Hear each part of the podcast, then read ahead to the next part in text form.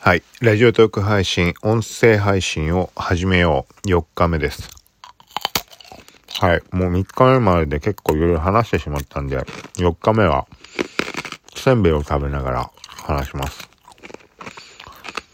まあこれどういうことかというと、まあ別に、せんべい食ってようが、自由なので、意味がわかんないけど。ラジオトークに関してはこの雑談にするってした時からなのかわからないけど、どっかのタイミングでポテチとケーキを食べながら、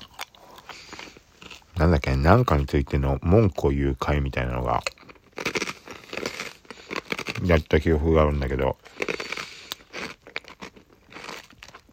まあなんか特に構えて、なんて言うんだろう、ビジネス的な発信とか、そういうものじゃない限りは、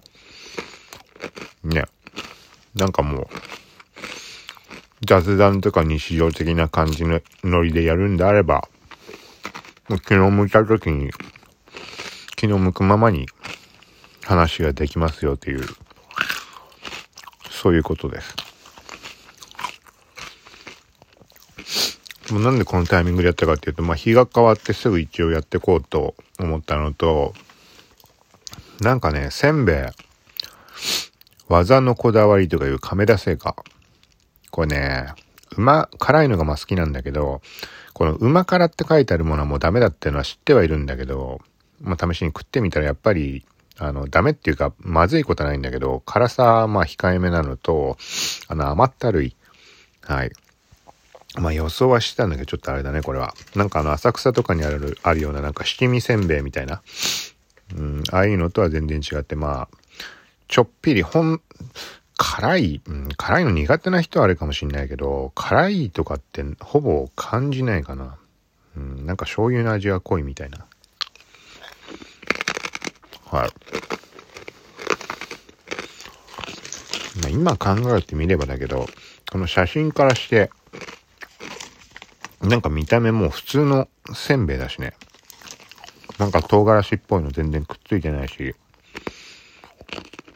まあ、うまいはうまいけど、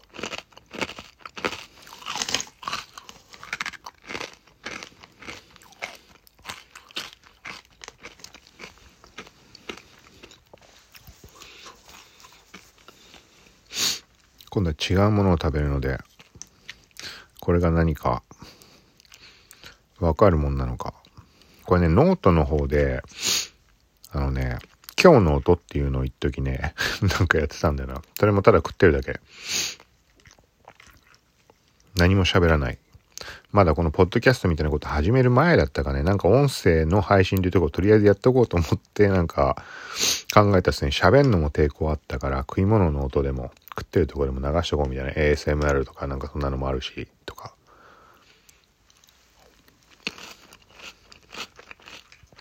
こうやってバレるものかね。何を食ってるか。分かったらすごいね。これ答えは言わないしよう。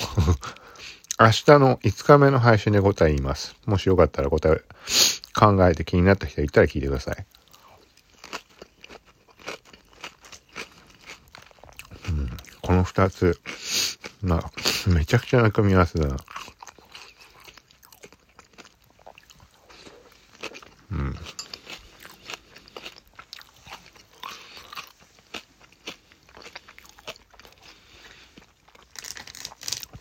まあ実際のところ、昨日の配信で触れたんだけど、その2日目にちょっとミスをしてしまったので、もうすでに対象じゃなくなってる権利を失ってる可能性もあるんだけど、だからこういう感じにしてるってわけでもなく、なんかこんなに構えることなく、興味を持ったんなら、やってみればいいんじゃないかなっていう、はい。とも食いながらかあんま、なんつうの、話すのも困難ではあるんだけど、昨日、昨日にいつも使ってるアンカーと、あとはレックと同時配信をしているんだけど、そこで、あの、音声配信アプリの4サービスのメリット、デメリットみたいなの結構30分ぐらい話しました。で、これは記事を今ほぼ書いてあって画像とか足さないとちょっとあれかなとかリンクも貼ってないんだけど、一応、そのプレイヤー聞けるようにしてる状態と、まあ文章版も用意をしたので公開したら、この配信にもリンク貼ろうかと思うので、もしよかったら見てみてください。なんだろうな、あの、これから、まあ、この今のコロナとかで、おうち時間とかって言葉、ステイホームとか家にいましょうとか、家の時間を大切にとか楽しもうみたいな、そういう流れで一応配信をしたもので、これから始めようと思ってる人、音声配信を。はい。その人たちがどこのサービスを使ったらいいかとか、なんかこんな感じで話をしてます。はい。で、記事の後半に関しては、あの、音声配信のメリットとか、うん、そういうところの意味合いで、ラジオトークの今回の音声配信を始めようっていうところで配信した過去3回分すでに貼り付けてあって、なので、まあ今話してこの4回目、これに関しても、まあ貼ろうかなと思うので、はい。まあ気になる人は概要欄、まあ後でチェックしてみてください。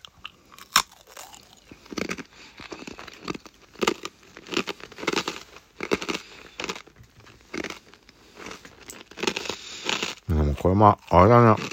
この始めようって思った人？始めようとした時って、なんかこう形から入る人も多いと思うから、ね、マイクがどうこうとかって思うかもしんないけど、なんかそう、俺自身も思った時期あったけど、まあそもそも高価なものを買おうっていう気はなかったので、まあ欲しいなってちょっと思うところもあるんだけど、絶対ね、使わないで放置しちゃうんだよね。うん、多分。だってそのまま iPhone で録音した方が楽だし、当然。じゃないと、今話そうと思った瞬間にできない。いちいちなんか用意してとか。写真とかもやったりするけど、写真でもまあ同じことを思っていて、なんかね、もうめんどくさいこととかで、なんか、なんつうの、その瞬間を収められないんでもあればもう意味がないかなっていう、そういう考えが強いので、はい。まあそんなところもあって、で、音声に関しては、まあ、これ iPhone の純正の iPhone 11 Pro に普通に話しかける感じで撮ってます。いろんなこと試したんだけど、その高価なものは買わずに。はい。で、パソコンに関してはね、もうよっぽどがっつりやんないとダメだろうからね、音声。普通にマイクに話しかけた時なんて、ここ1年半で10台ぐらいパソコン、モニターで試してるんだけど、マイクの音声に関してはやっぱりどれやっても、あの、ダメ。なんかハウリングみたいになって、そのまま話しかけるって話ね。で、なんかヘッドホンのマイクとか使ってもそれはそれでダメだし、もう本当に高価な、なんかマイクつなげるだけじゃなくて、なんていう名称のものかわかんないけど、なんか変な機械みたいなのを通さないとダメっぽいから、もうそんなことはするつもりがないので。あ、でもそれでもパソコンに関してはあのね、ものによって音違ったね。あの、良かったのが、サーフェスラップトップ3だったかな。それは比較的綺麗だった気がするんだよな。他のパソコンと比べたらだけど、うん、比べないで聞いたら普通に音質悪いなっていう感じ感じしかないんだけど、はい。で、今 iPhone 11 Pro を使っているわけだけど、対して iPhone、このね、ラジオトークの配信の昔のものを聞いてもらうと、音質の違いがはっきりわかると思うんだけど、iPhone7 でずっと配信をしたんだよね。昔というか、つい最近まで。あの、11 Pro はあの、発売日の時に買ったは買ったんだけど、だから結構時間経ってるんだけど、それでも、ラジオトークを入れたってのが iPhone7 の方だったので、ずっと iPhone7 で録音してました。なので、ちょっと前のものと何個か遡って聞いてもらうと、音質ね、こんなに違うのかっていうぐらい iPhone7 と11 Pro だと、もう全然違う。もう戻れないかな。もうとにかく、あのー、11 Pro だとクリア。まあこれを聞いてて綺麗と思わない人はまあそれまでの話かもしれないんだけど、まあ聞いても無駄かもしれないけどより悪くなるだけだから。で今現状で iPhone7 とか、まあそこら辺を使っていって、じゃあ自分で配信してみようかなって思ってなんか考えた時っていうのは、うん、まずは、そうだね。なんかめちゃくちゃがっつりやろうとかそういうことではなければ、うん、まあ時期的な問題でも機種変とかしようかなと思ったんであれば、この音質も考慮して、はい。音声配信と合わせて、まあそのために買い替えるっていうことはいきなりはないと思うけど、まあとにかく結構相当変わる。それ以外ももちろん変わるんだけど、うん。なんか動画に関しても綺麗さとかもちろんすごいんだけど、写真とかに関しても。なんか音質が、ポッドキャストやってるからかもしれないけど、こんなに差が出るんだって。うん。もう iPhone7 だとこもってて、ダメだね、なんか。ん？カバーの問題かな？でもな、カバー iPhone7 今つけてないもんな。この11 Pro はカバーつけてるので、一応穴開いてるけど、多分ね、このカバーあるなしも相当変わると思うんだよね。はい。ということで、音声配信を始めよう4日目。以上です。食べてるものが、わかるかな